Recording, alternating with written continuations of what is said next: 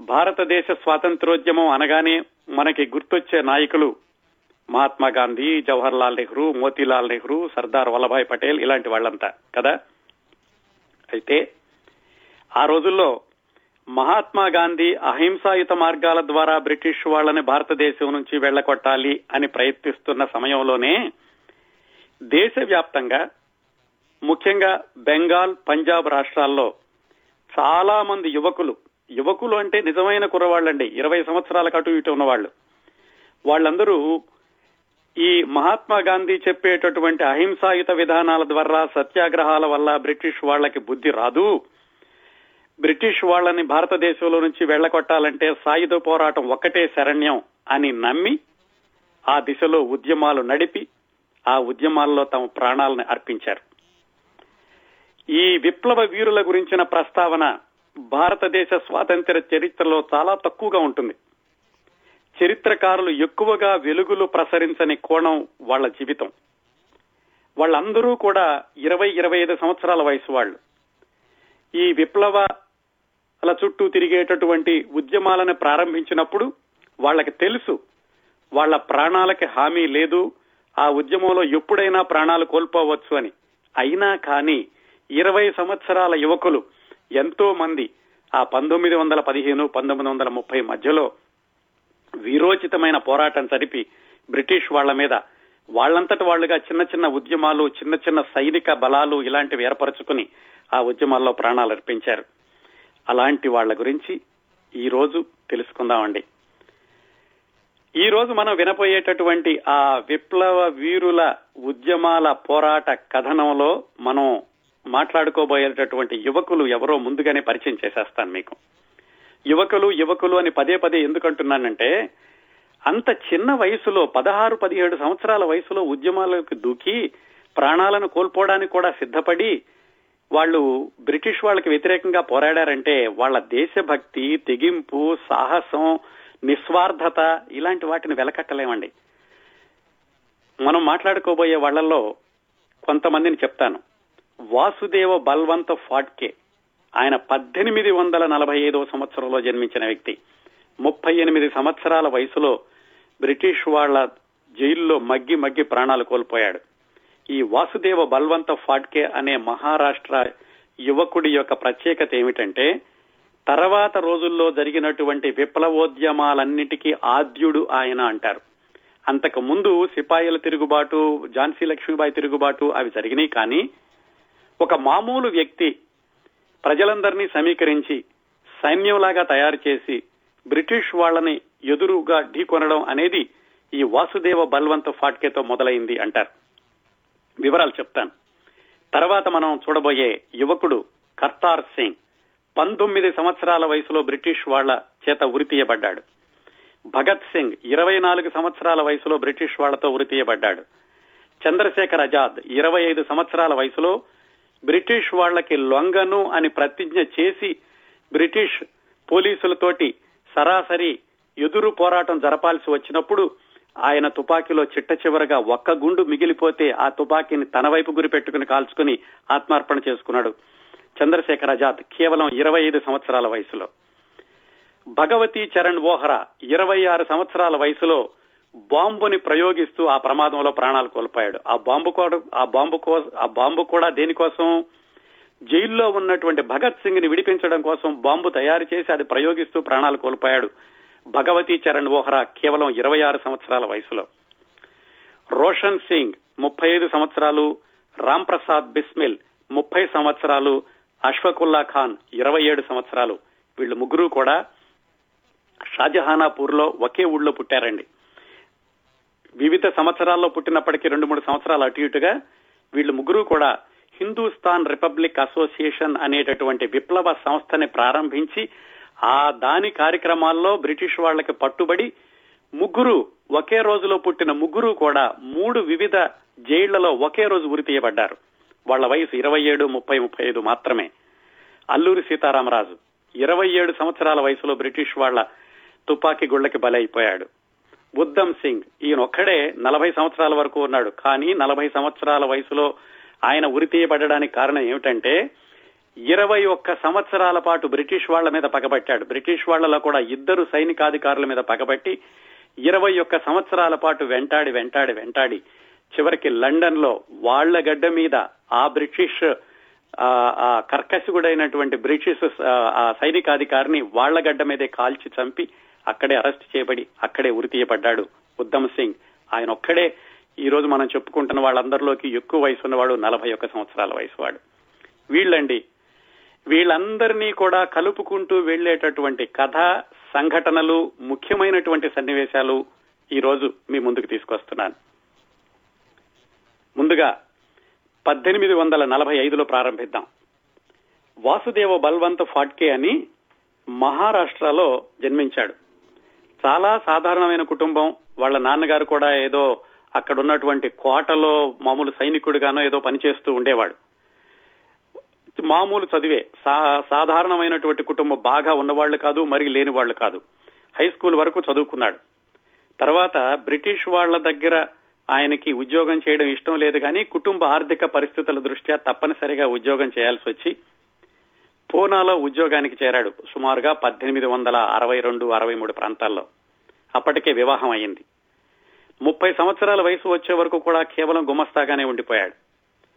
అయితే పాతిక సంవత్సరాల నుంచి ముప్పై సంవత్సరాల వరకు ఆ ఐదు సంవత్సరాల్లో పూనాలో తను ఒక వ్యాయామశాలకు వెళ్తూ ఉండేవాడు. ఆ వ్యాయామశాలలో బస్కీలు దండాలు నేర్పేటటువంటి ఆయన దేశభక్తిని కూడా బోధిస్తూ ఉండేవాడు. ఆ ఆయన యొక్క బోధనలు వినడం అలాగే ఆ రోజుల్లో మహారాష్ట్రలో జరిగినటువంటి ఈ రాజకీయ సమావేశాలు వీటికి వెళ్ళడం వీటన్నిటితోటి వాసుదేవ బల్వంత్ ఫట్కేకి ముప్పై సంవత్సరాల వయసులో ఇంకా ఇది కాదు జీవితం. దేశ స్వాతంత్ర్యం కోసం ఏమైనా చెయ్యాలి. ఇలాగా మిగతా వాళ్ళు చేసేటటువంటి చిన్న చిన్న పోరాటాలు కాదు పెద్ద పోరాటాన్ని నిర్మించాలి అనుకున్నాడు ఆయనకి ముప్పై సంవత్సరాల వయసులో అంటే పద్దెనిమిది వందల డెబ్బై ఐదు ప్రాంతాల్లోనండి. ఇంకా మహాత్మా గాంధీ భారతదేశ స్వాతంత్ర పోరాటం ఇంకా అవేమి మొదలు కాలేదు. అక్కడక్కడ చిన్న చిన్నగా వ్యతిరేక పోరాటాలు జరుగుతున్నాయి బ్రిటిష్ వాళ్ళకి ఎదుర్కొన్నారు పద్దెనిమిది వందల డెబ్బై ఐదులో డెబ్బై ఐదులో వాసుదేవ బల్వంత్ ఫాట్కే మహారాష్ట్రలో తాను ఉద్యమాన్ని నిర్మిద్దాము అనుకున్నప్పుడు పరిస్థితులు ఎలా ఉన్నాయంటే విపరీతమైన కరువు భారతదేశం మొత్తంలో కరువు ఉంది మహారాష్ట్రలో చాలా భీకరంగా ఉంది. ఆ రోజుల్లో కూడా బ్రిటిష్ వాళ్ళు పన్నులు వసూలు చేయడం మానలేదు సరికదా? కరువు బాధితుల కోసం పెట్టినటువంటి శిబిరాల్లో వాళ్ళకి అడ్డం కూడా పెట్టకుండా పనులు ఎక్కువగా చేయించుకుంటూ ఉండేవాళ్ళు. పేరుకు మాత్రం పునరావాస శిబిరం అని వాళ్ళకి సహాయం చేస్తామని తీసుకొచ్చేవాళ్ళు. ఇవన్నీ కూడా గమనించి విపరీతంగా అతను రక్తం సలసల మరిగిపోయి వాసుదేవ బల్వంత్ ఫట్కే ఏమైనా సరే ఒక సైన్యాన్ని నిర్మిద్దాం అనుకున్నాడు. ఇలాంటి ఆలోచనలన్నీ ఎవరికి ఎప్పుడు ఎలా వస్తాయో చెప్పలేమండి. ముఖ్యంగా ఆ రోజుల్లో ఆ స్వాతంత్ర్యం స్వాతంత్ర్యం కోసమని భారతదేశ ప్రజలందరూ కూడా ఆరాటపడుతున్న రోజుల్లో కొంత కొంతమందికి కొన్ని కొన్ని ఆలోచనలు వచ్చి కొన్ని కొన్ని ఉద్యమాలను నిర్మించారు. అలాగే వాసుదేవ బల్వంత్ ఫట్కేకి ఎవరితోన్నా కలుద్దామని కాకుండా తానే సైన్యాన్ని నిర్మిద్దాం అనుకున్నాడు. రెండు కారణాలు. ఒకటి బ్రిటిష్ వాళ్ళ యొక్క ఈ దారుణాలకి వ్యతిరేకంగా వాళ్ళతో పోరాడడం ఒకటైతే రెండోది ఆ రోజుల్లో ఆ మహారాష్ట్ర అంతటా కూడా ఎక్కువగా ఉన్నటువంటి ఈ కరువు బాధితుల్ని ఆదుకొనడానికని బ్రిటిష్ అధికారుల్ని కొల్లగొట్టి ఆ సంపదనంతటిని కూడా ఆ కరువు బాధితులకి ఇవ్వాలనేది రెండో ఆశయం. ఈ రెండిటితోటి వాసుదేవ బల్వంత్ ఫాట్కే పద్దెనిమిది వందల డెబ్బై ఐదు ప్రాంతాల్లో సైన్యాన్ని నిర్మిద్దాం అనుకున్నప్పుడు మరి సహజంగానే ఆయన కూడా ఉన్నత వర్గానికి చెందినవాడు కాబట్టి ఉన్నత కులాల వాళ్ళందరినీ సంప్రదించాడు. ఎవరు కూడా రామన్నారు ఆ నువ్వేమిటి? సైన్యం పెట్టడం ఏమిటి? మనం ఏమిటి? పోరాడడం అంటే ఏమిటి? మన వల్ల ఏమవుతుంది అన్నారు. అలాంటప్పుడు అతను అడవుల్లోకి వెళ్ళి కోయ జాతి వాళ్ళని కొండ జాతి వాళ్ళని అడవి బిడ్డలందరినీ చేరదీశాడు. వాళ్ళందరినీ ఒక సమూహంలాగా చేసి వాళ్ళందరికీ కూడా తెలియచేసి ఎందుకు పోరాడుతున్నాము? ఏం చేయాలి అని అప్పుడున్న పరిస్థితులు ఇవన్నీ కూడా వాళ్ళకి వివరించి వాళ్ళు కూడా బ్రిటిష్ వాళ్ళ వల్ల బాధితులే. వాళ్ళను కూడా అడవుల్లోకి వెళ్ళకుండా పుల్లలు ఏరుకోకుండా అడవుల్లో వాళ్ళ యొక్క ఆర్థిక సహజ వనరులన్నింటినీ కూడా అనుభవించకుండా వాళ్ళను కూడా పీడిస్తున్నారు బ్రిటిష్ వాళ్ళు. అలాంటి రోజుల్లో ఆ కోయ జాతి వాళ్ళని కొండ జాతి వాళ్ళందరినీ కూడగట్టుకుని ఐదు వందల మందితోటి ఒక సైన్యాన్ని తయారు చేశాడు వాసుదేవ బల్వంత్ ఫాట్కే. మామూలుగా కాదండి. ఒక ప్రణాళికాబద్ధంగా ఆ చుట్టుపక్కల ఉన్న ప్రదేశాల మ్యాపులన్నింటినీ తయారు చేసి ఏ ప్రభుత్వ ఆస్తి ఎక్కడుంది ఏ ఆస్తిని ఎలా కొల్లగొట్టాలి ఆ వచ్చినటువంటి డబ్బుల్ని ఎవరెవరికి పంచాలి ఇలాంటివన్నిటి కూడా ఒక పెద్ద ప్రణాళికలాగా రాసుకున్నాడు. రాసుకుని ఐదు వందల మందితోటి సైన్యంతో రకరకాలుగా ఈ బ్రిటిష్ వాళ్ళ మీద దొంగ దెబ్బ తీయడం వాళ్ళ యొక్క ఆస్తుల్ని కొల్లగొట్టి వాటిని ఈ కరువు బాధితులకు ఇవ్వడం ఇలాంటివి ప్రారంభించాడు. సరైనటువంటి ఆధారాలు లేవు కానీ ఒక చోట ఏం చెబుతారంటే పూనా రాష్ట్ర పూనా నగరం మొత్తాన్ని రెండు రోజుల పాటు తన సైన్యంతో బంధించేశాడట. బ్రిటిష్ వాళ్ళు ఆ పూనా నగరంలోకి ప్రవేశించకుండా ఉన్నవాళ్ళు బయటకు వెళ్ళకుండా మొత్తం పూనా నగరాన్ని తాను ఆక్రమించి మొత్తం నా అధీనంలో ఉంది అని రెండు రోజుల పాటు చేయగలిగాడట. వివరాలైతే పూర్తిగా ఎక్కడ నాకు లభ్యం కాలేదు కానీ వాసుదేవ బల్వంత్ ఫాట్కే గురించి రాసినప్పుడు మాత్రం ఈ సంఘటనని పేర్కొన్నారు.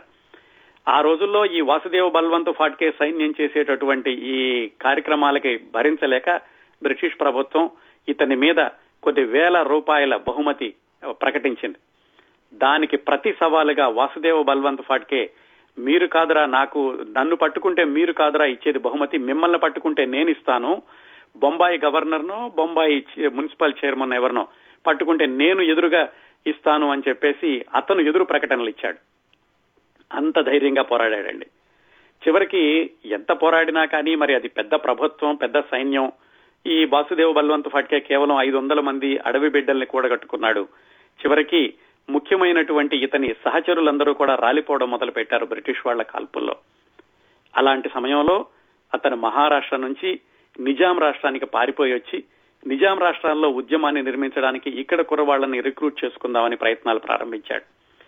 ఎవరో నమ్మక ద్రోహం చేసి అతని చాలా దగ్గర ఉన్నటువంటి అనుచరణ ఇచ్చిన సమాచారంతో బ్రిటిష్ సైనికులు వెంటాడి వేటాడి ఆ వాసుదేవ బల్వంత్ ఫట్కేని నైజాం రాష్ట్రంలో పట్టుకున్నారు. పట్టుకుని ఎంత భయపడ్డారంటే అండమాన్ నికోబార్ దీవుల్లో జైల్లో పెట్టినా కానీ ఇతను మళ్ళా ఉద్యమాలు నిర్మిస్తాడు ఇతని వల్ల చాలా సమస్యలు ఉంటాయని చెప్పేసి ఎక్కడో దూరంగా యమన్లో జైల్లో పెట్టారు ఆ వాసుదేవ్ బల్వంత్ ఫట్కేన్. ఆ జైల్లో కూడా అతను నిరాహార దీక్షలు చేశాడు అలాగే జైల్లో నుంచి ఒక రోజు పారిపోయాడు కూడాను సువ్వలు వంచి. కాకపోతే యమన్ దేశంలో ఎక్కడికి వెళ్ళాలో తెలియక మళ్ళా బ్రిటిష్ సైనికులకే పట్టుబడ్డాడు. చివరికి దాదాపుగా నాలుగు సంవత్సరాల పాటుగా జైల్లోనే మగ్గి మగ్గి అనారోగ్యం పాలై మరణించాడు వాసుదేవ బల్వంత్ ఫట్కే. ఆయనండి తర్వాత రోజుల్లో చాలా మంది యువకులకి ఇలాగా ఉద్యమాలు చేయొచ్చు విప్లవోద్యమాలు చేయొచ్చు అని నిరూపించిన వ్యక్తి వాసుదేవ బల్వంత్ ఫట్కే. ముప్పై సంవత్సరాల వరకు కేవలం గుమస్తా. ఆ తర్వాత నాలుగు సంవత్సరాలు బ్రిటిష్ ప్రభుత్వాన్ని గడగడలాడించాడు. చిట్ట చివరి నాలుగు సంవత్సరాలు జైల్లో ఉండి మరణించాడు.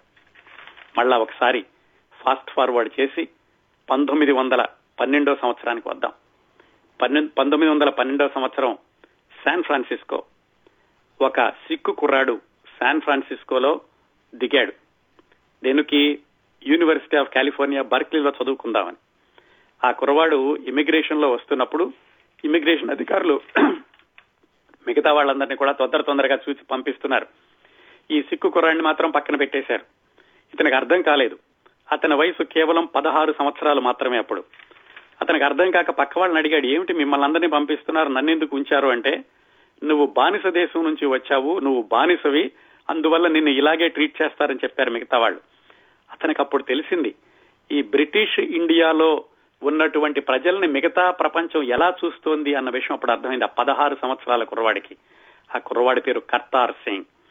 అతను చివరికి ఆ ఇమిగ్రేషన్ అయిపోయింది. యూసీ బర్క్లీలో జాయిన్ అయ్యాడు. యూసీ బర్క్లీలో చదువుకునే రోజుల్లో పంతొమ్మిది వందల పదమూడు ప్రాంతాల్లో అంటే దాదాపుగా వంద సంవత్సరాల క్రిందట శాన్ ఫ్రాన్సిస్కో నగరంలో విదేశాల్లో ఉన్నటువంటి చాలా మంది ఉత్తరాది యువకులు ముఖ్యంగా పంజాబీ యువకులు గదర్ పార్టీ అనే ఒక విప్లవ సంస్థను స్థాపించారు. వాళ్ళ ఉద్దేశం ఏమిటంటే ఎలాగైనా సరే విదేశాల్లో ఉన్న వాళ్ళందరూ కూడా కూడగట్టుకుని భారతదేశానికి వెళ్ళి బ్రిటిష్ వాళ్ళకి వ్యతిరేకంగా విప్లవ పోరాటాన్ని సాయుధ పోరాటాన్ని నడపాలి అనేటువంటి ముఖ్య ఉద్దేశంతో ఆ గదర్ పార్టీని ప్రారంభించారు పంతొమ్మిది వందల పదమూడులో. ఆ గదర్ పార్టీలో వాళ్ళు ఒక మ్యాగజైన్ని ప్రారంభించి ఆ పత్రికని ప్రపంచంలో ఉన్నటువంటి ఇలాగా విప్లవ సానుభూతి పరులందరికీ పంపించే క్రమంలో ఆ పత్రికను ప్రారంభించినప్పుడు దానికి ఎడిటర్గా ఈ పదిహేడు సంవత్సరాల కుర్రవాడు కర్తార్ సింగ్ ఉన్నాడు. అలా ఒక సంవత్సరం నర్రపాటు వాళ్ళు విదేశాల్లో ఉంచి ఈ రహస్య కార్యకలాపాలు జరిపాక మొదటి ప్రపంచ యుద్ధం మొదలైనప్పుడు ఇదే సరైన సమయం. మనం భారతదేశానికి వెళ్ళి ఈ సమయంలోనే బ్రిటిష్ వాళ్ళ మీద మనం తిరుగుబాటు చేయాలి సాయుధ పోరాటం చేయాలి అని అందరూ కలిసి భారతదేశానికి ఒక జట్టుగా బయలుదేరారు. వాళ్ళల్లో మన కర్తార్ సింగ్ కూడా ఉన్నాడు. వయసు కేవలం పద్దెనిమిది సంవత్సరాలు. భారతదేశం వెళ్ళారు వెళ్ళాక మళ్ళీ ఇలాగే నమ్మక ద్రోహం వల్ల ఎవరో ఆ పోలీసులకు చెప్పినందువల్ల వాళ్ళకి తెలిసింది ఇలా చాలా మంది వేలాది మంది భారతదేశానికి వస్తున్నారు విదేశాల నుంచి ముఖ్యంగా సిక్కు యువకులు. వీళ్ళందరూ కూడా తిరుగుబాటు చేయబోతున్నారు అని వాళ్ళకి తెలిసి వీళ్ళందరినీ కూడా వాళ్ళు దాడి చేసి పట్టుకున్నారు. పట్టుకున్నప్పుడు కర్తార్ సింగ్ మాత్రం దొరకలేదు. తర్వాత ఎవరో చెప్పారు నువ్వు ఇంకా చాలా చిన్నపిల్లవాడివి పంతొమ్మిది సంవత్సరాల వయసు కూడా లేదు నువ్వు ఇప్పుడే వాళ్ళకి దొరకొద్దు దొరికితే గనక ఖచ్చితంగా ఉరి తీస్తారు విదేశాలకు పారిపోమని చెప్పారు. కర్తార్ సింగ్ మాత్రం నేను ఎట్టి పరిస్థితుల్లో పారిపోను మీరందరూ ఇలా ఇక్కడ బాధపడుతుంటే నేను వెళ్ళను అని అతను వెనకాలే భారతదేశంలోనే ఉండిపోయాడు. చివరికి పోలీసులకు చిక్కాడు. పంతొమ్మిది సంవత్సరాల వయసులో అతన్ని పంతొమ్మిది వందల పదమూడు నవంబర్లో ఉరితీశారు ఆ పంతొమ్మిది సంవత్సరాల వయసులో ప్రాణాలు కోల్పోయిన కర్తార్ సింగ్ ఆ తర్వాత ఎంతో మందికి స్ఫూర్తినిచ్చాడండి. ఆ విషయం తెలిసినటువంటి కేవలం పంజాబ్ యువకులు బెంగాల్ యువకులే కాదు. భారతదేశం అంతా కూడా చెలించిపోయింది. పంతొమ్మిది సంవత్సరాల కురవాడిని కూడా ఉరి తీశారని ఆ రోజుల్లో వయసుతో సంబంధం లేదు. భారతదేశంలో ఉన్నది బ్రిటిష్ ప్రభుత్వం. న్యాయమూర్తులు వాళ్ళ వాళ్ళే న్యాయవాదులు వాళ్ళ వాళ్ళే న్యాయస్థానాలు వాళ్ళవే. వాళ్ళు ఏం చెబితే అదే శాసనం వాళ్ళు ఏం చేస్తే అదే న్యాయం. ఆ విధంగా పంతొమ్మిది సంవత్సరాల వయసులో ఈ ప్రాణాలు కోల్పోయినటువంటి కర్తార్ సింగ్ ఆ తర్వాత ఆ రెండు రాష్ట్రాల్లో కూడా బెంగాలు పంజాబ్ రాష్ట్రాల్లో యువకులందరూ ఉడికిపోతూ ఉన్నారు ఆ సమయంలో. అదే సమయంలో ఆంధ్రదేశం నుంచి ఒక కుర్రవాడు ఉత్తర దేశ యాత్రలకని వెళ్ళాడు. అతను వెళ్ళింది ఏదో సన్యాసుల్ని వాళ్ళనే కలుద్దామని వెళ్ళాడు కానీ ఈ రాజకీయ పరిస్థితులను కూడా తెలుసుకుని ముఖ్యంగా ఈ కర్తార్ సింగ్ ఉరితీత అయిపోయాక అక్కడ లోపల లోపల మండిపోతున్న వాళ్ళని అక్కడ రాజకీయ నాయకుల్ని వీళ్ళందరినీ కూడా కలుసుకుని ఆ ఆంధ్రప్రదేశ్ నుంచి వెళ్ళిన కుర్రవాడు ఉత్తర దేశ పర్యటన చేసి వెనక్కి వచ్చాడు పంతొమ్మిది వందల పద్దెనిమిదిలో. అతనే అల్లూరి సీతారామరాజు. ఆ తర్వాత అతను ఏం చేశాడో మన కాలక్రమంలో తర్వాత చూద్దామండి. ఆ విధంగా పంతొమ్మిది వందల పద్దెనిమిదో సంవత్సరం వచ్చింది. దేశం అంతా కూడా లోపల అంతర్గతంగా ఉంది కానీ ఇంకా తిరుగుబాటు చేయడం విప్లవ పోరాటాలు ఒక క్రమ పద్ధతిలో నిర్మించేటటువంటి నాయకులు ఎక్కువగా రాలేదు. మహాత్మా గాంధీ మాత్రం అప్పుడే ప్రారంభించారు. ఈ అహింసాయుత ఉద్యమాలన్నీ కూడా ఆయన ప్రారంభి మొదలుపెట్టి ప్రజలందరినీ ఏకత్రాటి మీదకి తీసుకురావడం కోసమని ఆయన ప్రయత్నాలు చేస్తున్న రోజుల్లో పంతొమ్మిది వందల పంతొమ్మిదిలో ఒక మానవ జాతి చరిత్రలోనే మాయని మచ్చలా మిగిలిపోయిన దుర్ఘటన జరిగింది. అదే జలియన్ వాలాబాగ్ దుర్ఘటన. ఆ జలియన్ వాలాబాగ్లో మహాత్మా గాంధీ వస్తున్నాడని తెలిసి వాళ్ళు ఒక పెద్ద మీటింగ్ పెట్టుకుందాం అనుకున్నప్పుడు ఆ అప్పట్లో ఉన్నటువంటి పంజాబ్ గవర్నర్ ఓ డయ్యర్ అనే అతను ఈ మీటింగ్ పెట్టడానికి వీల్లేదు. మహాత్మా గాంధీ వస్తే కనుక అల్లర్లు అవుతాయి అనుకున్నాడు. మహాత్మా గాంధీ గారు కూడా ఎందుకు వద్దాం అనుకున్నారు? అప్పట్లో బ్రిటిష్ వాళ్ళు రౌలట్ చట్టం అని ఒక చట్టం చేశారు. దానివల్ల బ్రిటిష్ వాళ్ళకి విశేషమైనటువంటి అధికారాలు వస్తాయి. వాళ్ళు ఏం చేసినా ఎవరు అడగకూడదు. నిజానికి అప్పటే మొట్టమొదటి ప్రపంచ యుద్ధం అయిపోయింది. భారతదేశంలో ఎంతో మంది వేలాది మంది సైనికులు బ్రిటిష్ ప్రభుత్వం తరఫున వెళ్ళి విదేశాల్లో పోరాడి ప్రాణాలు కోల్పోయారు. వాళ్ళు అనుకున్నారు ఇంత సహాయం చేస్తున్నాం కదా బ్రిటిష్ వాళ్ళకి కనీసం మన దేశం వదిలి వెళ్ళిపోతారు వెళ్ళిపోకపోతే కనీసం మనల్ని బాగా చూసుకుంటారు అనుకున్నారు కానీ మొదటి ప్రపంచ యుద్ధం అవగానే ఇలాంటి దారుణమైన చట్టాలు తీసుకురావడం వాళ్ళు పునాది వేసినప్పుడు మహాత్మా గాంధీ దానికి వ్యతిరేకంగా ప్రచారం చేస్తూ పంజాబ్ వెళదాం అనుకున్నాడు పంతొమ్మిది వందల పంతొమ్మిది ఏప్రిల్లో. అది తెలిసి అక్కడ దాదాపుగా ఒక మిలిటరీ మిలిటరీ ఇది పెట్టినట్టుగా పెట్టారు రూల్ పెట్టినట్టుగా పెట్టారు పంజాబ్లో ఆ పంజాబ్ గవర్నర్ ఓ డయ్యర్ అనే అతను. దాన్ని వ్యతిరేకిస్తూ చాలా మంది ఉద్యమాలు చేశారు. మహాత్మా గాంధీని పంజాబ్లో అడుగు పెట్టకుండా ఆయన రైల్లో వస్తుంటే మధ్యలోనే దించేసి వెనక్కి పంపించేశారు. అయితే అమృత్సర్లో మాత్రం వేలాది మంది వీధుల్లోకి వచ్చి అమృత్సర్ లాహోర్లో కూడాను ప్రదర్శనలు నిర్వహించడం ప్రారంభించారు. పంతొమ్మిది వందల పంతొమ్మిది ఏప్రిల్ పదకొండవ తారీఖు. అప్పుడు ప్రభుత్వం జనరల్ డయ్యర్ అని గవర్నర్ పేరు ఓ డయ్యరు ఇప్పుడు మనం మాట్లాడుకుంటోంది జనరల్ డయ్యర్ అనేటటువంటి ఒక మిలిటరీ అధికారిని తీసుకొచ్చి పంజాబ్లో ఆ అమృత్సర్లో పెట్టి నువ్వు ఎలాగైనా పరిస్థితిని అదుపులోకి తీసుకురావాలి. లేకుంటే మళ్ళీ సిపాయిల తిరుగుబాటు లాగా అవుతుంది అని అతనికి అప్పగించారు పంతొమ్మిది వందల పంతొమ్మిది ఏప్రిల్ పదకొండవ తారీఖు. అతను రాగానే మిలిటరీ మిలిటరీ ఇది వచ్చేసింది యాజమాన్యం వచ్చేసింది. మీరెవరూ కూడా ఎనిమిది దాటితే బయటకు రావడానికి వీల్లేదు మీటింగులు పెట్టకూడదు ఇలాంటి ఆంక్షలన్నీ పెట్టాడు. అయినా కానీ ఈ మహాత్మా గాంధీని సపోర్ట్ చేసేటటువంటి అహింసావాదులందరూ కలిసి పంతొమ్మిది వందల పంతొమ్మిది ఏప్రిల్ పదమూడో తారీఖున ఆ రోజు వైశాఖి దినోత్సవం కూడా పంజాబ్ వాళ్ళందరికీ కూడా పర్వదినం. జలియన్ వాలాబాగ్ అనేటటువంటి ఒక ప్రదేశంలో ఒకప్పుడు ఎప్పుడో తోట ఉండేదట. అక్కడ మీటింగ్ పెట్టుకుందామని అందరూ కూడా నిర్ణయించుకుని ప్రకటనలు చేశారు. ఈ జనరల్ డయ్యర్ అతను కూడా ఊరంతా తిరిగి ప్రకటనలు చేయించాడు. ఏమని? మీటింగ్ ఎవరూ రాకూడదు అని. కానీ అతన్ని వ్యతిరేకిస్తూ ఈ మీటింగ్ పెడదాం అనుకున్న వాళ్ళు కూడా వాళ్ళు కూడా ప్రకటనలు చేశారు. మొత్తానికి ఈ కన్ఫ్యూజన్లో కానీ లేకుంటే ఆ వైశాఖి ఆ దాని ఆ పర్వదినం అని కానీ మొత్తానికి వేలాది మంది ఆ జలియన్ వాలాబాగ్లో గుమికూడారు అక్కడ మీటింగ్ జరుగుతోంది. ఆ మీటింగ్ చెప్పేది ఎవరు? మహాత్మా గాంధీ అనుచరులు. వాళ్ళు ఈ రౌలట్ చట్టం గురించి అందరికీ కూడా విశదంగా చెబుదాం అనుకుంటున్నారు. ఏ మాత్రం దౌర్జన్యం చేయాలన్న ఉద్దేశం లేదు. పూర్తిగా అహింసాయుతంగా వాళ్ళు సమావేశాన్ని నిర్వహించుకుంటున్నప్పుడు సాయంకాలం ఐదు గంటలకి ఈ జనరల్ డయ్యర్ రెండు ట్రక్కుల్లో తుపాకులు మందుగుండు సామాగ్రి వేసుకొచ్చి అరవై ఐదు మంది ఈ గూర్ఖాలని రైఫిల్ దళాన్ని తీసుకొచ్చి దిగడం దిగడం తోటే మొత్తాన్ని ఆ తోటను చుట్టుముట్టి ఏమాత్రం హెచ్చరికలు కూడా లేకుండా ముందు ముందుగా ఏమి ప్రకటన కూడా లేకుండా ఫైర్ అన్నాడు. ఎన్ని రౌండ్లు కాల్పులు కాల్చారో తెలుసండి? పదహారు వందల అరవై ఐదు రౌండ్లు కాల్పులు కాల్చారు. కేవలం పది నిమిషాల్లో పది నిమిషాల్లో పదహారు వందల రౌండ్లు అంటే ఊహించుకోండి. అక్కడ జనాలు దాదాపు పదివేల మందో పదిహేను వేల మందో ఉన్నారు. అంతమంది మీద అన్ని రౌండ్లు కాల్పులు జరిపేసరికి అందులో పిల్లలు ఉన్నారు వృద్ధులు ఉన్నారు మహిళలు ఉన్నారు ఎక్కడ వాళ్ళు ఎక్కడ వాళ్ళు అక్కడ చల్లా చెదురైపోయారు ఎంతో మంది ప్రాణాలు కోల్పోయారు. వాళ్ళు అధికారికంగా ఆరు వందల మంది ఎనిమిది వందల మంది అన్నారు కానీ తర్వాత చెప్పడం రెండు వేల మందో మూడు వేల మందో ప్రాణాలు కోల్పోయారు ఆ దుర్ఘటనలో. ఎక్కడ వాళ్ళు అటు ఇటు పరిగెత్తడం ప్రారంభించారు. అక్కడక్కడ నొయ్యి ఉంటే నూతిలో పడిపోయారు. నూతిలో పడిపోతే చనిపోతామని కూడా తెలుసు. కానీ ఏం చేయాలో పని తెలియని పరిస్థితి. ఒకరి మీద ఒకరు తొక్కుకోవడం తోసుకోవడం ఎక్కడ చూసినా శవాలు. పదిహేను నిమిషాల్లో జలియాన్ వాలాబాగ్ని మరుభూమిగా మార్చి వీధుల్లో వికటాట్టహాసం చేసుకుంటూ వెళ్ళిపోయాడు జనరల్ డయ్యర్ తన సైనికులతో కలిసి. ఆ రాత్రి జరిగినటువంటి దారుణమైన ఆ పరిస్థితిని అంతటిని భీష్మ సహాని అనే రచయిత ఒక చక్కటి నవల రాశాడండి హిందూ హిందీలోను. ఇది ఈ జలియన్ వాలాబాగ్ ఎలా జరిగింది అని. ఒక ఆమె భర్త ఇంటికి రాలేదని అక్కడ వెతుకుంటూ వచ్చి భర్త శవాన్ని చూసి ఆ శవాన్ని ఇంటికి తీసుకెళ్ళడానికి కూడా వీలు కాక ఎందుకంటే రాత్రి ఎనిమిది అయిపోయింది కర్ఫ్యూ విధించారు. రాత్రంతా కూడా ఆ శవం దగ్గరే కూర్చుని చుట్టుపక్కల ఉన్న శవాలు చిన్నపిల్లలు ఏడుస్తూ ఉన్నవాళ్ళు వాళ్ళందరి పరిస్థితి ఎలా ఉంది అనేది ఆవిడ దృష్ట్యా ఈ బలరాజు సహాని ఒక నవల్లో రాశాడండి. ఆ ఆవిడ ఒక మాట చెప్పింది ఇరవై ఏళ్ళ కుర్రాడు ఒక సిక్కు యువకుడు వచ్చి చాలా సహాయం చేశాడు మా ఆయన శవాన్ని ఇంటికి తీసుకెళ్ళడంలోనని ఆ సిక్కు యువకుడే ఉద్దమ్ సింగ్. అలాగే ఈ జలియన్ వాలాబాగ్ దుర్ఘటన జరిగిన కొద్ది గంటల్లోనో మరునాడో ఒక కుర్రాడు వచ్చాడు పెద్దవాళ్ళతో కలిసి అక్కడికి. పన్నెండు సంవత్సరాల కుర్రవాడు. వచ్చి అక్కడ మట్టిని తీసుకుని ఒక చిన్న గాజు సీసాలో పెట్టుకుని రోజు ఇంట్లో ఆ మట్టిని చూస్తూ ఉండి అతను ఉద్రేకాన్ని పొందుతూ ఉండేవాడట. ఎలాగైనా సరే బ్రిటిష్ వాళ్ళ మీద పోరాటం చేయాలని. అప్పట్లో ఆ పన్నెండు సంవత్సరాల కుర్రవాడే భగత్ సింగ్. ఇదండి జరిగింది పంతొమ్మిది వందల పంతొమ్మిది ఏప్రిల్ పదమూడో తారీఖున.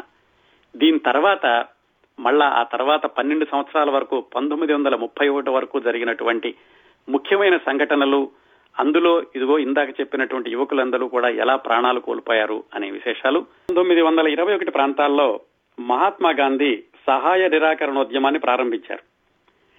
అప్పటి వరకు కూడా యువకులందరూ విపరీతంగా ఎదురు చూస్తున్నారు. ఏది కర్తార్ సింగ్ ఉరితీత జలియన్ వాలాబాగ్ ఈ మిగతా బ్రిటిష్ వాళ్ళ యొక్క దౌర్జన్యాలు వీటన్నింటినీ చూస్తూ ఎక్కడ అవకాశం దొరుకుతుందా? ఎట్లాగే ఎక్కడ ఒక నాయకుడు బయలుదేరటారా అని ఎదురు చూస్తున్న రోజుల్లో మహాత్మా గాంధీ సహాయ నిరాకరణ అనగానే యువకులందరూ కూడా దానికి మద్దతు ఇచ్చారు. అందరూ కూడా వీధుల్లోకి వచ్చారు. చాలా చక్కటి పోరాటం ఇది చేద్దామని మహాత్మా గాంధీకి మద్దతు ఇస్తూ అందరూ ఆ ఉద్యమంలోకి దూకారు. అయితే ఎక్కడో ఒక చోట చౌరా చౌరి అనేటటువంటి ఊళ్ళో ఎక్కడో ఒక పోలీస్ స్టేషన్లో పోలీసుల మీద దాడి చేశారు ఉద్యమకారులు. అది చూసి మహాత్మా గాంధీ అయ్యయ్యో లేదు నేను అహింసాయుత మార్గాల ద్వారా చేద్దాం అనుకున్నాను. నా ఉద్యమం నా చేతుల్లో నుంచి పోతోంది. ఇలా విప్లవ మార్గాలు చేయడం నా ఉద్దేశం కాదు అని అర్థాంతరంగా ఆయన సహాయ నిరాకరణ ఉద్యమాన్ని మధ్యలో మానేశాడు. చాలా మంది చెప్పారు ఇదేమిటండి మీరు మొదలు పెట్టబట్టి మేమందరం వచ్చాము. కొనసాగించండి మనం కొనసాగిద్దాము. ఎక్కడో ఒక దుర్ఘటన జరిగిందని మానడం మంచిది కాదు అన్నా కానీ ఆయన వినకుండా దాన్ని మధ్యలో మానేసేసరికి ఇదిగో ఇంతకు ముందు ఈ పంజాబ్లో జరిగినటువంటి సంఘటనలు వీటన్నిటిని చూసి ఉడికిపోతున్నటువంటి యువకులు కొంతమంది పంజాబ్లో ముఖ్యంగా అంటే దేశంలో మిగతా చోట కూడా ఉందనుకోండి పంజాబ్లో వాళ్ళు విప్లవ సంస్థలను ప్రారంభించారు. పంజాబ్లో వాళ్ళు విప్లవ సంస్థలను ప్రారంభిస్తున్న సమయంలోనే ఆంధ్రదేశంలో అల్లూరి సీతారామరాజు చెప్పుకున్నాం కదా ఇందాక ఇది పంతొమ్మిది వందల పదిహేడు ప్రాంతాల్లో ఆయన ఉత్తర దేశ పర్యటన చేసి పంతొమ్మిది వందల పద్దెనిమిదిలో వెనక్కి వచ్చాడు అని. ఆయన పంతొమ్మిది వందల ఇరవై రెండు నుంచి ఇరవై నాలుగు వరకు రెండు సంవత్సరాల పాటు గిరిజన ప్రజలందరినీ కూడా సమీకరించుకుని ఆ గిరిజన పోరాటాన్ని నిర్మించి ఒక ఉద్యమంలాగా రెండు సంవత్సరాల పాటు ఎదిరించగలిగాడు ఒక్కడే. ఇదంతా ఏమిటంటే ఓ పెద్ద ఐదు పది పదిహేను రాష్ట్రాల్లో ఉంటే వేరే విషయం కానీ ఒక వ్యక్తి గిరిజనులందరినీ రెండు సంవత్సరాల పాటు అడవుల్లో ఉద్యమం నడిపించి బ్రిటిష్ వాళ్ళకి దొరకకుండా బ్రిటిష్ వాళ్ళని గడగడలాడించాడు. చిట్ట చివరికి బ్రిటిష్ వాళ్ళకి దొరికాడు ఆయన వాళ్ళు కాల్చి చంపారనుకోండి. ఈ అల్లూరి సీతారామరాజుని పట్టుకుందాము అని ఆ ప్రాంతానికి వచ్చినటువంటి రూదర్ ఫోర్డ్కి ఈయన దొరకలేదు. మధ్యలో మేజర్ గుడాల్ అన్నతను ఈయన కాల్చేశాడు. రూదర్ ఫోర్డ్ తర్వాత అన్నాడట ఆ అల్లూరి సీతారామరాజు ఎలా ఉంటాడో ఒకసారి సజీవంగా చూద్దాం అనుకున్నాను. ఆ వీరుణ్ణి చూస్తే నా జన్మ తరి- తరిస్తుంది తరిస్తుంది అనుకున్నాను అని రూదర్ ఫోర్డ్ అన్నాడట. అది ఆంధ్రదేశంలో జరిగింది. మళ్ళా మనం పంజాబ్ వెళదాం. ఈ మహాత్మా గాంధీ సహాయ నిరాకరణోద్యమాన్ని ఆపేశాక పంతొమ్మిది వందల ఇరవై నాలుగులో భగత్ సింగ్ అలాగే భగవతీ చరణ్ ఓహరా రాజ్ గురు సుఖదేవ్ వీళ్ళందరూ లాహోర్లో చదువుకుంటున్నారు. ఆ చదువుకునే రోజుల్లోనే వాళ్ళు పంతొమ్మిది వందల ఇరవై నాలుగులో నౌజవాన్ భారత్ అనే ఒక విప్లవ సంస్థను ప్రారంభించారు లాహోర్ కేంద్రంగా. అదే సమయంలో కాన్పూర్లో రామ్ ప్రసాద్ బిస్మిల్ అనే ఆయన హిందూస్థాన్ రిపబ్లిక్ అసోసియేషన్ అనే విప్లవ సంస్థని ప్రారంభించాడు. ఆ రామ్ ప్రసాద్ బిస్మిల్ ప్రారంభించినటువంటి సంస్థలో ముఖ్యమైన వాళ్ళు కొంతమంది రోషన్ సింగ్ అశ్వకుల్లా ఖాన్ చంద్రశేఖర్ తివారి. ఆ చంద్రశేఖర్ తివారినే తర్వాత చంద్రశేఖర్ ఆజాద్ అయ్యాడండి. వీళ్ళందరూ ఆ హిందూస్థాన్ రిపబ్లిక్ అసోసియేషన్లో ముఖ్యమైనటువంటి సభ్యులు. ఈ భగత్ సింగ్ తర్వాత మాట్లాడుకుందాం. ముందు హిందూస్థాన్ రిపబ్లిక్ అసోసియేషన్ సంగతి చూద్దాం. ఈ రామ్ ప్రసాద్ బిస్మిల్ ఆధ్వర్యంలో మొదలైనటువంటి హిందూస్థాన్ రిపబ్లిక్ అసోసియేషన్ వాళ్ళు సాయుధ పోరాటం ద్వారా బ్రిటిష్ వాళ్ళని ఎదుర్కోవాలనుకున్నప్పుడు మరి సాయుధ పోరాటానికి ఆయుధాలు కావాలి ఆర్థిక సహాయం కావాలి. అందుకోసమని వాళ్ళు బ్రిటిష్ యొక్క బ్రిటిష్ వాళ్ళ ప్రభుత్వం యొక్క సంస్థలనే కొల్లగొట్టి దాని ద్వారా ఆదాయం సమకూర్చుకోవాలి అనుకున్నారు వాళ్ళు. అలా అనుకుని పంతొమ్మిది వందల ఇరవై ఐదులో కకోరి అనేటటువంటి రైల్వే స్టేషన్ దగ్గర ఒక రైలుని లూటీ చేద్దామని వాళ్ళు ప్రణాళిక వేసుకున్నారు. ఆ రైల్లో బ్రిటిష్ ప్రభుత్వం గవర్నమెంట్ యొక్క డబ్బుల్ని ఒక చోట నుంచి ఒక చోటకి తీసుకెళ్తోంది. ఆ డబ్బులున్నటువంటి పెట్టెల్ని కొల్లకొడదామని పంతొమ్మిది వందల ఇరవై ఐదులో కకోరిలో ఆ రైలుని ఆపేసి ముప్పై నలభై మంది ఈ హెచ్ఆర్ఏ హిందూస్థాన్ రిపబ్లిక్ అసోసియేషన్ సభ్యులు దాని మీద దాడి చేసి మొత్తానికి ఆ డబ్బుల్ని దొంగతనం చేయగలిగారు. దోపిడీ చేయగలిగారు. ఆ వెంటనే ఎవరు దొరకలేదు. అందరూ కూడా తప్పించుకోగలిగారు అక్కడి నుంచి ఆ తప్పించుకున్న వాళ్ళను వాళ్ళని వెంటాడి వెంటాడి ఒక నెల రోజుల తర్వాత అందులో ఇద్దరు అరెస్ట్ చేయగలిగింది బ్రిటిష్ ప్రభుత్వం. వాళ్ళు రామ్ ప్రసాద్ బిస్మిల్ రోషన్ సింగ్. వాళ్ళిద్దరిని ఒక నెల రోజుల్లోనే అరెస్ట్ చేయగలిగింది బ్రిటిష్ ప్రభుత్వం.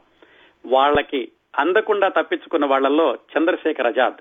ఆయన అప్పుడే ప్రతించ చేశాడు. బ్రిటిష్ వాళ్ళకి బహిరంగంగా సవాల్ చేశాడు. మీరు బ్రతికుండగా నన్ను పట్టుకోలేరు అని.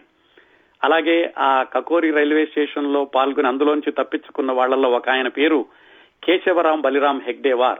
కేశవరాం బలరాం హెగ్డేవార్. ఆయనే తర్వాత ఆర్ఎస్ఎస్ను ప్రారంభించారండి. ఆ వాళ్ళిద్దరిని పట్టుకున్నాక మరికొన్ని రోజులకి అశ్వకుల్లా ఖాన్ అని వాళ్ళ ఇద్దరితో పాటుగా కలిసి పనిచేసిన ఇది రామ్ ప్రసాద్ బిస్మిల్ రోషన్ సింగ్. ఆయన్ని కూడా మళ్ళీ నమ్మక ద్రోహంతోనే ఎవరో పట్టించారు. వీళ్ళ ముగ్గురిని పంతొమ్మిది వందల ఇరవై ఏడు డిసెంబర్ పంతొమ్మిదిన ఒకే రోజు మూడు మూడు వేరు వేరు జైళ్ళలో ఉరి తీసింది బ్రిటిష్ ప్రభుత్వం. ముగ్గురు ఒకే ఊళ్ళో పుట్టారండి షాజహానాపూర్ లోను అంటే వివిధ సంవత్సరాల్లో అనుకోండి. ఒకే రోజు మూడు వేరు వేరు జైళ్ళలో ఉరి తీయబడ్డారు. వాళ్ళ వయసు కూడా చెప్పాను కదా కేవలం ముప్పై ఐదు ముప్పై ఇరవై ఏడు సంవత్సరాలు. వా రాంప్రసాద్ బిస్మిల్ ఆయన అనే ఆయన తన ఆత్మకథను రాశాడు సర్ఫరోష్కి తమన్నా అని ఆ ఆయన రాసినటువంటి విప్లవ వీరుడి ఆత్మకథ ఇప్పటికి కూడా దొరుకుతుందండి. మీరు ఇంటర్నెట్లో వెతకండి. ఆ సర్ఫరోషికి తమన్నానే ఆ తర్వాత భగత్ సింగ్ వీళ్ళందరికీ కూడా చాలా స్ఫూర్తినిచ్చింది వాళ్ళ స్ఫూర్తిని ముందుకు తీసుకెళ్ళేలాగా చేసింది. పంతొమ్మిది వందల ఇరవై ఏడులో వాళ్ళని ఉరి తీశాక ఈ హిందూస్థాన్ రిపబ్లిక్ అసోసియేషన్ సంస్థ యొక్క కార్యక్రమాలు కుంటుపడుతున్న రోజుల్లో మళ్ళీ మన భగత్ సింగ్ అలాగే ఆయన పక్కన ఉన్న భగవతీ చరణ్ వోహరా చంద్రశేఖర్ ఆజాద్ వీళ్ళందరూ కలిసి H S R A Hindustan socialist republic association అనే సంస్థని పంతొమ్మిది వందల ఇరవై ఎనిమిదిలో ప్రారంభించి ప్రారంభించడం అంటే హెచ్ఆర్ఏని కొనసాగించారనుకోవచ్చండి. ఈ విప్లవ కార్యక్రమాల్ని ముందుకు తీసుకెళ్ళడానికని వాళ్ళు నిర్ణయించుకున్నారు. ఆ క్రమంలో పంతొమ్మిది వందల ఇరవై ఎనిమిది అక్టోబర్ ముప్పయో తారీఖున లాహోర్లో సైమన్ కమిషన్ వచ్చినప్పుడు దానికి వ్యతిరేకంగా లాలా లజపతి రాయ్ ఆధ్వర్యంలో పెద్ద ప్రదర్శన జరిగింది. పోలీసులు లాఠీచార్జి చేశారు. లాలా లజపతి రాయ్కి బాగా దెబ్బలు తగిలినాయి. ఆ తర్వాత పదిహేను రోజులకి లాలా లజపతి రాయ్ చనిపోయాడు. అక్కడున్న దేశభక్తులందరికీ విపరీతమైనటువంటి కోపం వచ్చింది. ఎందుకంటే పోలీసుల ద్వారానే చనిపోయాడు అని. అక్కడే ఉన్నటువంటి భగత్ సింగ్ తమ అనుచరులు వాళ్ళందరూ కలిసి డిసెంబర్ పదిహేడో తారీఖున ఆ లాహోర్లో ఉన్నటువంటి పోలీస్ స్టేషన్ మీద దాడి చేశారు. ఎవరైతే ఈ ఈ లాలా లజపతి రాయ్ని ఆ దెబ్బలు కొట్టారో ఆ పోలీస్ అధికారిని చంపాలి అని. పొరపాటున ఆ పోలీస్ అధికారి కాకుండా వేరే పోలీ వేరే పోలీస్ అధికారి దొరికాడు అతన్ని చంపేశారు. వెంటనే బ్రిటిష్ వాళ్ళు రంగంలోకి దిగి వీళ్ళని వెతకడం ప్రారంభించారు లాహోర్లో ఇదంతా పంతొమ్మిది వందల ఇరవై ఎనిమిది డిసెంబర్ పదిహేడున. ఆ బ్రిటిష్ వాళ్ళ కంట పడకుండా భగత్ సింగ్ చంద్రశేఖర్ ఆజాద్ భగవతీ చరణ్ ఓహ్రా వీళ్ళందరూ కూడా తప్పించుకున్నారు. తప్పించుకుని ఆ లాహోర్ నుంచి ఎలాగైతే వాళ్ళ పోలీస్ దిగ్బంధనం నుంచి బయటకు వెళ్ళారు వెళ్ళినా కానీ విప్లవ కార్యక్రమాలను మానలేదు. భగత్ సింగ్ రా ఈ భగవతీ చరణ్ ఓహ్రా వాళ్ళిద్దరూ కలిసి ఈ ఉత్తరప్రదేశ్కు వచ్చి ఆగ్రా చుట్టుపక్కల ప్రాంతాల్లో బాంబుల తయారు చేయడం ఎలా అనేది ప్రారంభించారు. ఎందుకంటే బ్రిటిష్ వాళ్ళని ఎదిరించాలంటే బాంబులు తయారు చేయాలని బెంగాల్ నుంచి కొంతమందిని తీసుకుని వాళ్ళు బాంబులు తయారు చేసే ప్రక్రియను ప్రారంభించారు. ప్రారంభించి పంతొమ్మిది వందల ఇరవై తొమ్మిది ఏప్రిల్ ఎనిమిదిన భగత్ సింగ్ పటుకేశ్వర దత్ అని ఇంకో అతనితో ఇద్దరూ కలిసి ఢిల్లీలో పార్లమెంటులో బాంబులను తీసుకెళ్ళి పార్లమెంట్ జరుగుతుండగా బాంబులు వేశారు. అంత అంత తేలిగ్గా సాధ్యపడలేదండి. వాళ్ళు నాలుగు రోజుల ముందు నుంచి కూడా రెక్కీ చేసి అంతా చేసి బాంబులను విసిరేశారు. అయితే ఆ బాంబులు ప్రమాదకరమైన బాంబులు కాదు. ఎందుకంటే ఆ పార్లమెంటులో భారతీయ నాయకులు కూడా ఉన్నారు. వాళ్ళు కావాలని కేవలం బ్రిటిష్ వాళ్ళని బెదిరించడానికని తమ యొక్క గొంతు వినిపించడానికని ఆ బాంబుల్ని వేశారు. మరి సహజంగానే వెంటనే పట్టుకోవడానికి బ్రిటిష్ వాళ్ళు వచ్చినప్పుడు లొంగిపోయారు. వాళ్ళు బయటికి వెళ్ళలేదు. ఎందుకంటే కోర్టుకి హాజరవ్వాలి. కోర్టు ద్వారా ప్రపంచానికంతటి కూడా తన గొంతు వినిపించాలి అనేటటువంటి ఉద్దేశంతో బటుకేశ్వర దత్తు భగత్ సింగ్ లొంగిపోయారు ఆ రోజే. లొంగిపోయి ఆ సందర్భంలో వాళ్ళు కరపత్రాలు విసిరేయడం కాకుండా ఇంక్విలాబ్ జిందాబాద్ అన్న నినాదాన్ని కూడా భగత్ సింగ్ అప్పుడే ప్రారంభించాడు అని చరిత్రకారులు చెబుతూ ఉంటారు. ఆ విధంగా బ్రిటిష్ వాళ్ళకి లొంగిపోయారు పంతొమ్మిది వందల ఇరవై తొమ్మిది ఏప్రిల్ ఎనిమిదిన. అక్కడ నుంచి రెండు సంవత్సరాల పాటు భగత్ సింగ్ని జైల్లో ఉంచింది బ్రిటిష్ ప్రభుత్వం విచారణ పేరుతోటి. జైల్లో ఉండి కూడా తను ఆ జైల్లో ఉన్న వాళ్ళందరినీ కూడా సమీకరించుకుని జైల్లో ఉన్న వాళ్ళందరికీ కూడా సరైన సౌకర్యాలు ఉండాలని పోరాటం చేశాడు. ఆ పోరాటం చేసే క్రమంలో భగత్ సింగ్ నూట పదహారు రోజులు నిరాహార దీక్ష చేశాడు జైల్లో. చేశాక అయితే బయట ఉన్నటువంటి ఆ భగత్ సింగ్ యొక్క అనుచరులందరూ కూడా భగత్ సింగ్ని ఎలాగా వదిలి ఎలాగా బయటకు తీసుకురావాలి అని వాళ్ళు ప్రణాళికలు వేస్తున్నారు. ఆ ప్రణాళికలు వేసే క్రమంలో ఈ భగత్ సింగ్తో కలిసి పనిచేస్తున్నటువంటి భగవతీ చరణ్ వోహ్రా భగత్ సింగ్ కంటే కొంచెం పెద్దవాడండి. ఆయన ఈ బాంబుల తయారీని కొనసాగిస్తూ ఆ భగత్ సింగ్ ఉన్నటువంటి ఒక రోజు భగత్ సింగ్ని ఒక జైలు నుంచి ఇంకో జైలుకి తీసుకెళ్ళబోతున్నారు ఆ వాహనం మీద బాంబులు వేసి భగత్ సింగ్ని బయటకు తీసుకురావాలి అనే ప్రణాళిక వేసుకుని బాంబులు తయారు చేశారు.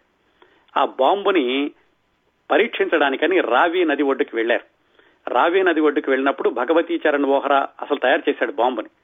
పక్కనున్న వాళ్ళు ఎవరో దాన్ని ప్రయోగించబోతే వాళ్ళకి కుదరలేదు. ఇప్పుడు భగవతీ చరణ్ ఓహరానే నోటితో ఆ పిన్ను తీసి బాంబుని విసిరేశాడు. చేతిలోనే పేలిపోయింది. అక్కడికక్కడే అతని శరీరం అంతా కూడా ఛిద్రం అయిపోయింది. చిట్ట చివర కొన ఊపిరితో ఉండగా చుట్టుపక్కల ఉన్న వాళ్ళందరూ ఎందుకండి మీరు ఇలా చేశారు? మేం చేస్తామని చెప్పాం కదా అని భగవతీ చరణ్ వోహ్రాని అడిగితే మీరు చెప్పారు నిజమే. చంద్రశేఖర్ ఆజాద్ ఉన్నాడు మన పక్కనే. ఆయన వచ్చి గురువు గారు మీరు ఇలా చేశారంటే నేనేం చెప్పను. అందుకని నా ప్రాణాలు పోయినా పర్వాలేదు. మీరు మాత్రం క్షేమంగా ఉండి భగత్ సింగ్ని ఎలాగైనా సరే మీరు బయటకు తీసుకురావాలి అని చెప్పాడు. అదృష్టవశాత్తు చంద్రశేఖర్ ఆజాద్ అక్కడ లేడు. ఆ విధంగా భగవతీ చరణ్ ఓహరా పంతొమ్మిది వందల ముప్పై మే ఇరవై ఏడవ తేదీన ఆ బాంబు ప్రమాదంలో ఇది భగత్ సింగ్ని విడిపిద్దామనుకున్నటువంటి ప్రయత్నంలో చేసిన బాంబుని ప్రయోగించేటటువంటి క్రమంలో ఆయన ప్రాణాలు కోల్పోయాడు.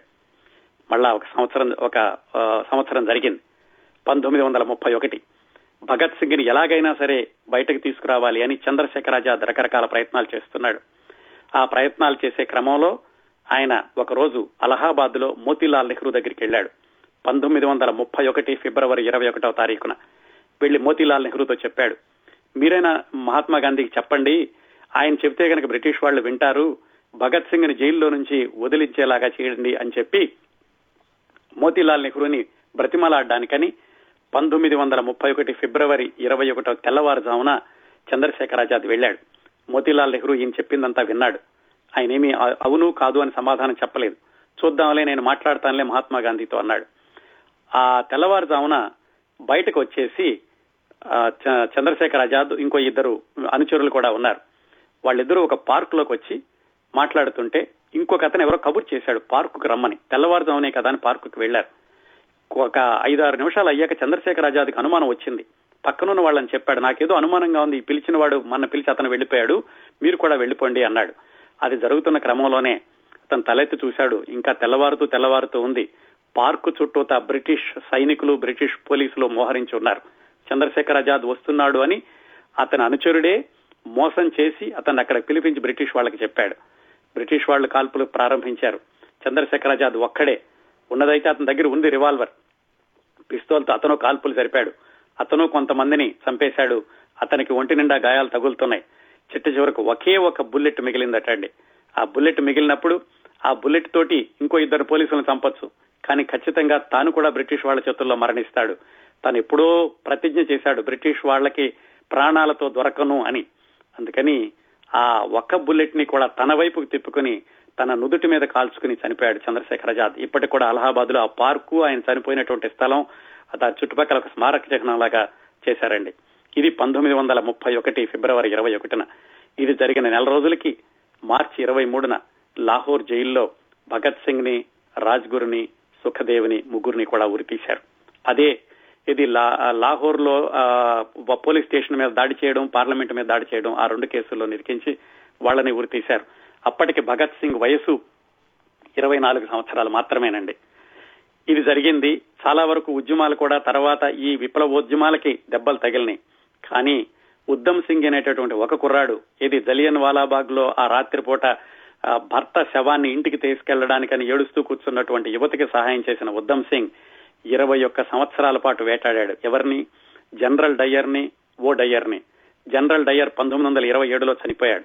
ఆ ఓ డయ్యర్ పంజాబ్ గవర్నర్గా ఉండి జలియన్ వాలాబాగ్ ఆ కాల్పులకి అనుమతిచ్చినటువంటి ఆ ఓ డయ్యర్ని వెంటాడుతూ వెంటాడుతూ లండన్ వెళ్ళాడు ఉద్దమ్ సింగ్.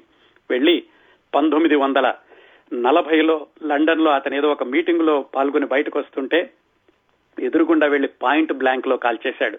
కాల్ చేసి చెప్పాడు నాకు తెలుసు నేను చనిపోతానని తెలుసు మీరు నన్ను ఇప్పుడు అరెస్ట్ చేస్తారు ఉరి తీస్తారు అన్ని తెలుసు. కానీ నా సోదర సోదరీమణుల్ని దాదాపుగా వేలాది మంది కాల్పులకి మూల కారణమైనటువంటి ఈ డయ్యర్ని ఇప్పటికైనా ఎప్పటికైనా చంపగలిగినందుకు నాకు చాలా సంతోషంగా ఉంది అన్నాడు. అప్పటికి ఆ డయ్యర్ వయసు డెబ్బై ఐదు సంవత్సరాలండి. ఇరవై ఒక్క సంవత్సరాల పాటు అది పగ అనే కంటే కూడా దేశభక్తి అనుకోవాలండి. తన ప్రాణాలు పోతాయని తెలిసి కూడా ఇరవై ఒక్క సంవత్సరాల పాటు వెంటాడి వెంటాడి లండన్లో ఆ డయ్యర్ని చంపగలిగాడు ఉద్దమ్ సింగ్. వీళ్ళు చాలా కొద్ది మంది గురించి మనమే మాట్లాడుకున్నామండి. పైగా మీకు చెప్పినట్టుగానే నేను పది పది గంటల కార్యక్రమాన్ని మీ ముఖ్యమైన సంఘటనలు మాత్రం స్పృశిస్తూ చెప్పుకుంటూ వచ్చాను. మళ్ళా ఒకసారి చెప్తాను మీరు వివరంగా ఇవన్నీ తెలుసుకోవాలంటే యూట్యూబ్లో కిరణ్ ప్రభా ఛానల్ కానీ వెళ్ళండి. లేదంటే కిరణ్ ప్రభా యాప్ నైనా డౌన్లోడ్ చేసుకుని ఇప్పుడు మనం మాట్లాడుకున్న వాళ్ళందరి గురించి ఒక్కొక్కరి గురించి ఒక గంట సేపు కార్యక్రమాన్ని అందులో వినొచ్చండి.